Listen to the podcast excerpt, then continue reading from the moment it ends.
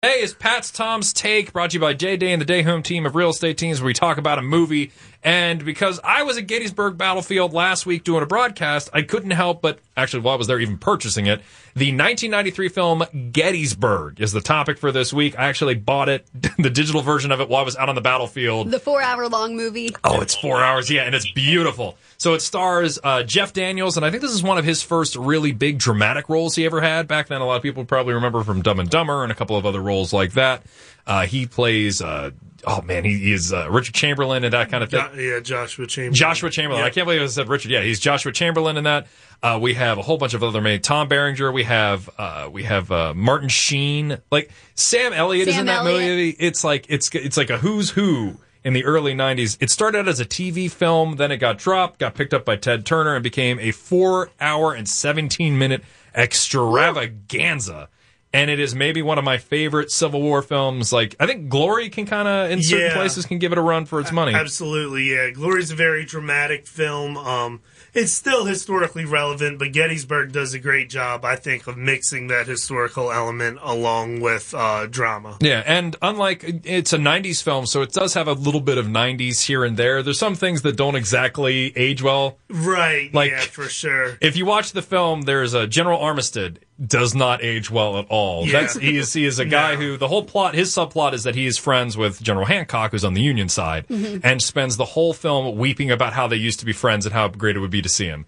And it happens every like every 17 minutes. The scene where he's like, "Man, I miss old Hancock. Back when we were in California, we were the best of friends." Friends, yeah. And yeah, it's it all leads to some dramatic moment in the ending. It's a great. It covers the Battle of Gettysburg up from when it first starts. Uh, A lot of the major moments. It covers a beau- It covers Pickett's charge, which is fantastic. Yes, yeah. Is you get to see why that bad idea happened, who made the Mm-hmm. call, and they do a really good job of showing because that's that's part of the that kind of really decided the battle where the Confederate Army just marched in a straight line for a mile in open ground directly into Union cannons. Is Yeah, Yeah, that was a really definitely not Robert E. Lee's best call. not his best idea. Um, but the main thing that I really that sticks with me, first off, Pickett is also fantastic. The actor who plays Pickett is I think great. so, too. If you want to see all that stuff, very flamboyant character. But the thing that always sticks with me, I'm going to try and play a little bit of an audio clip. This is a two second audio clip. My favorite scene of the whole film, and I think the thing that sticks with me the most, is on a little round top. Uh, there's this scene with Jeff Daniels, uh, the Union commander. They've run out of bullets. They're being marched on, and they realize, all right, we're out of we're out of bullets. We got to win this fight. We're uphill. They're downhill. So then he yells this. Bayonets! That is my favorite thing in the whole world. Him yelling bayonets. Right, yeah. They they arm bayonets. They run downhill and win the battle. It is oh.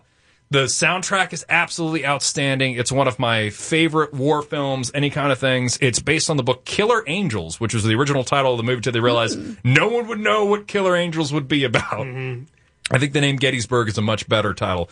It had a somewhat disappointing follow-up called Gods and Generals that came out uh, 10 years after. Yeah, 2003. Yeah, so that was something that was a little disappointing and I think didn't hold you as much. There was less to cover. It was a more generalized film. Yeah, yeah. I always felt like Gods and Generals, uh, you know, it, it kind of had um, more to cover if you look at the timeline of everything, but less action. It Yeah. was more, it was more drama, but it didn't have as much of the '90s feel. I mean, I'm sure there's some out there that enjoy Gods and Generals more, but Yeah. sequels very rarely live up to, their Especially first 10 years later. Yeah. Though the fun fact about that is if you ever wanted to see Robert Duvall was originally going to be Lee. He's played wonderfully by Martin Sheen Yeah. in this movie. Uh, he Robert Duvall they did get to play him in Gods and Generals. So if you want to get that action. It's uh, ah And that's all the same cast. Yeah, mostly the same cast, which is pretty good. Um, actually, I believe Longstreet is played by uh, Bruce Boxleitner in, instead of Tom Berenger in the in the sequel. I think that is one of the other casting changes they made. They had trouble getting him, but a great film, maybe one of the most inspirational soundtrack. I feel like anything put to the Gettysburg soundtrack sounds absolutely incredible.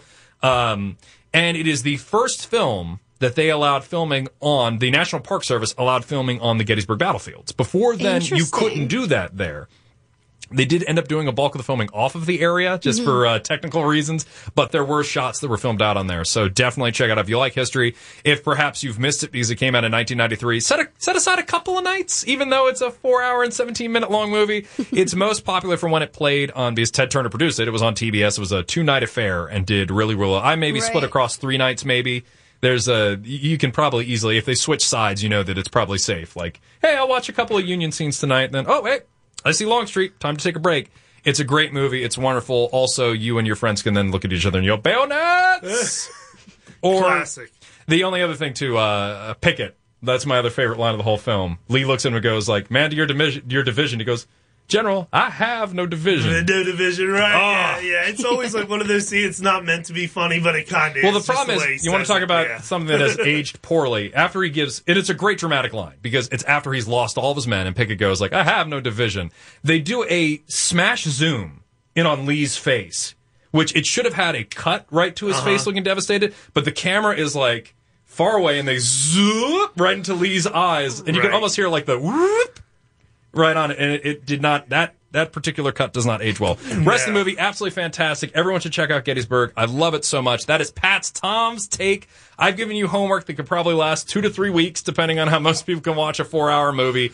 Unfortunately, it is not on Netflix or Amazon Prime. You got to get it, but it's ten bucks. Uh, Ten dollars for a four-hour movie sounds like a pretty good deal to me. Definitely check it out. Uh, thank you, Jay of the Day Home team, a real estate team, for letting us do Tom's take. Love talking about movies.